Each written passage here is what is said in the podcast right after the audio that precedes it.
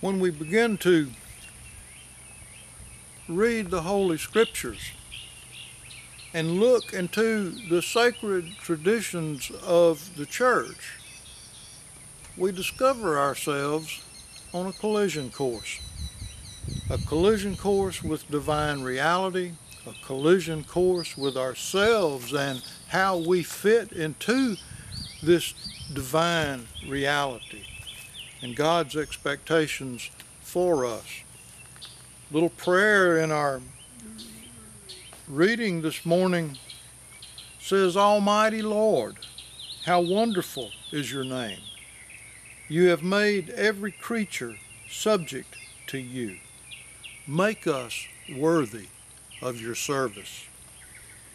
And then a scripture reading that came from 2 Peter, or that comes from 2 Peter chapter 3, verses 13 through the first part of verse 15, where the Apostle Peter is writing and he says, We what we await are new heavens and a new earth, where, according to his promise, the justice of God will reside.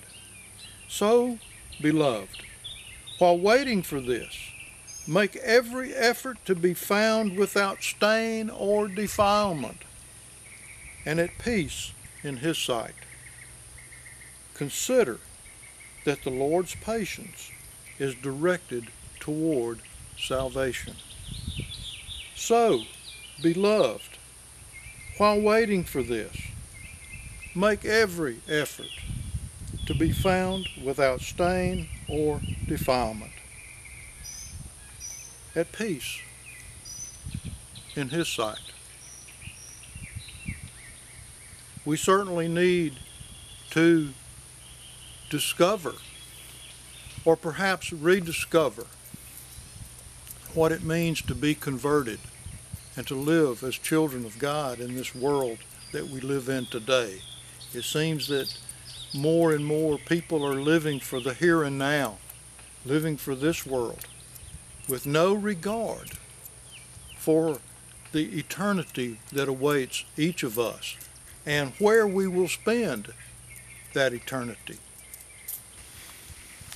We have begun this series where we're using the mysteries of the Rosary, a reading from the Rule of St. Benedict, and a gospel reading, hopefully to encourage you, to encourage ourselves, and to stay focused on what it means to live in this world that we live in today, one that so is so diabolically opposed to the truth of the gospel.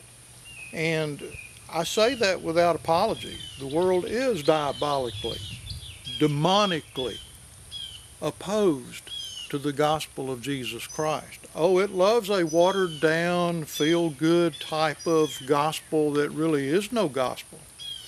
But when we begin to honestly look into what Jesus said and to realize how countercultural the gospel is and to see our necessity to live in a way that we affect change in the world because of gospel values rather than trying to accommodate somehow gospel values into the, a worldly mindset. We begin to see things in a much different light. And Jesus did come to create a countercultural movement. And I'm so thankful that there are people who realize this and have either never bought into the the schemes of the world and the the way the world tries to make us as Christians enculturate the gospel. And I'm thankful that there are people who are seeing this in these times that we live in today, these deceptive times. This little series is going to be about 20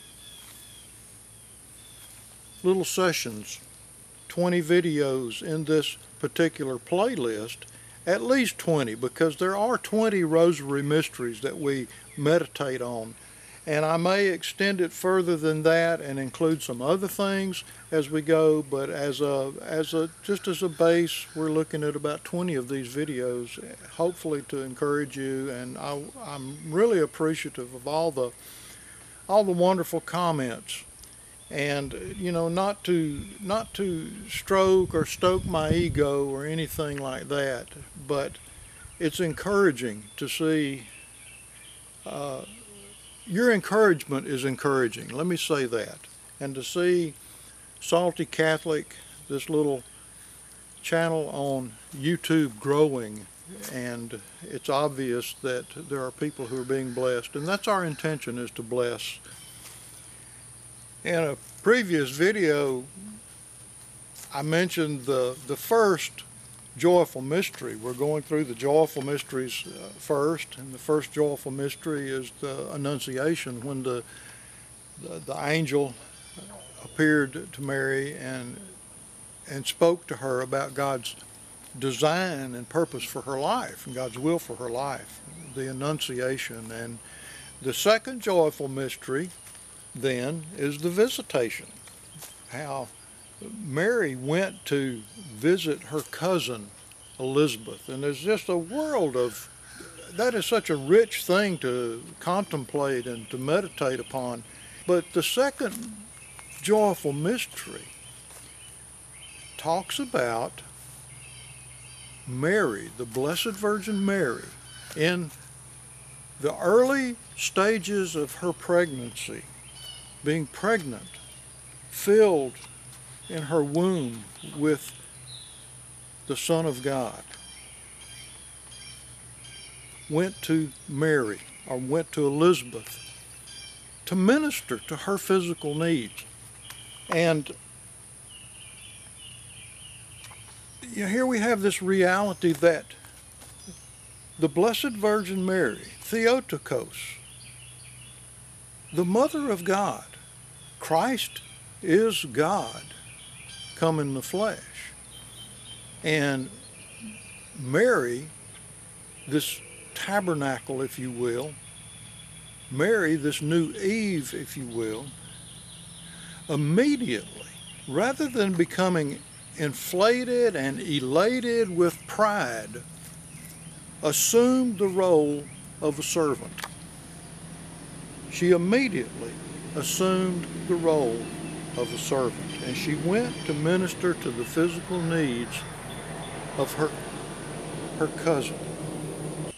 Speaking very plainly to this issue, or to this subject, St. Benedict tells us in the prologue, and beginning in verse 14, seeking his workman in a multitude of people, the Lord calls out to him and lifts his voice again. Is there anyone here who yearns for life and desires to see good days? If you hear this and your answer is, I do, God then directs these words to you.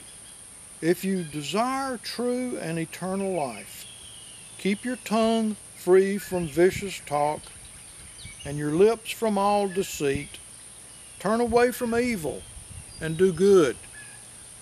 Let peace be your quest and aim. Once you have done this, my eyes will be upon you, and my ears will listen for your prayers. And even before you ask me, I will say to you, Here I am. What, dear brothers, is more delightful than to hear the voice of the Lord calling to us? see how the Lord in His love shows us the way of life. Just like this field of corn, the day is coming when it'll be harvested. The harvester will go through, harvest the grain, and cast aside the chaff. And that day that day is coming for all of us. That day is coming for the world when Christ will return and harvest the earth. Scripture tells us in the ninth chapter of Matthew that Jesus went about all the cities and towns teaching in their synagogues and preaching the gospel of the kingdom and healing every disease and every infirmity.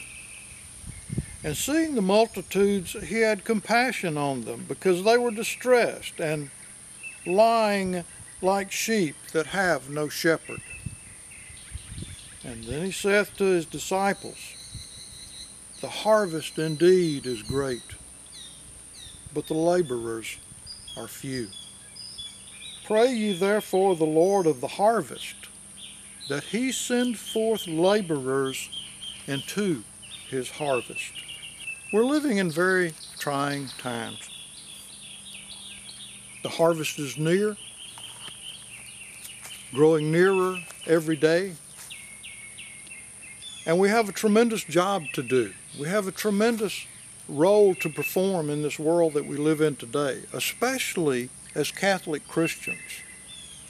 And coming from a Protestant background, after realizing the errors of my protesting and entering into the Catholic Church, one of the things that that immediately began to to strike my attention or catch my attention was the lack of fervor in so many of the Catholic believers, the lack of fervor in communicating the gospel, in working as lay evangelists, which all of us are called to the work of evangelism. And I'm so very thankful for something that Pope Francis uh, wrote, something that he spoke when he was talking directly to senior citizens and saying to the senior citizens in the church that there's no retirement from proclaiming the gospel. We have this responsibility, and it's an awesome responsibility, especially as the older segment of the church, to continue to declare, continue to proclaim the gospel of Jesus Christ, to live the faith in the sight and hearing of the younger generations. Thank you, Pope Francis, for that word. And I wonder sometimes why is it that so many Catholics are, I want to use the word fearful of standing up for the Catholic faith in this age where the Catholic faith is so crucially important in this world that we live in. And I conclude, this is my observation.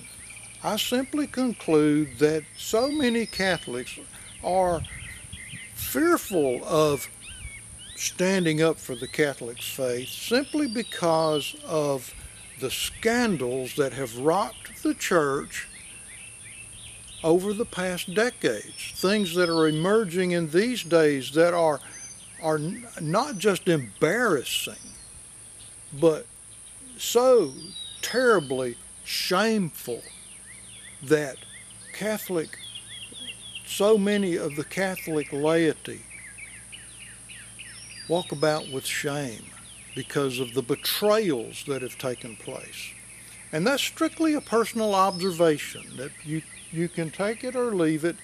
But the challenge, the challenge for us as the Catholic lay people, as the church, as the feet on the ground, as the people that, that the majority of the people in the world have personal contact with day by day, week by week, year by year. People that we live our lives around. People to whom we are called to be witnesses of the faith, witnesses of the Catholic faith. Our responsibility is to live our faith and let God sort out the mess that so many in the hierarchy have made in these last decades. We can't throw the baby out with the bathwater, so to speak. Live our faith with, with fervor, with excitement. Be encouraged, loved ones. We have a job to do. We have a responsibility to shoulder where proclaiming the gospel of Jesus is concerned. And despite the errors of others, despite the scandals that have rocked not just the, the church, but the world, that have given the world plenty of reason to point their finger and say, aha, look at you, telling us one thing and doing another. Despite all that, as we grow closer to the harvest, as we grow closer to the day when we ourselves as individuals, whether we're here when the great harvest occurs or whether we go to meet the Lord before the great harvest occurs, all of us will stand before Him to give account for our lives. What have we done with the truth?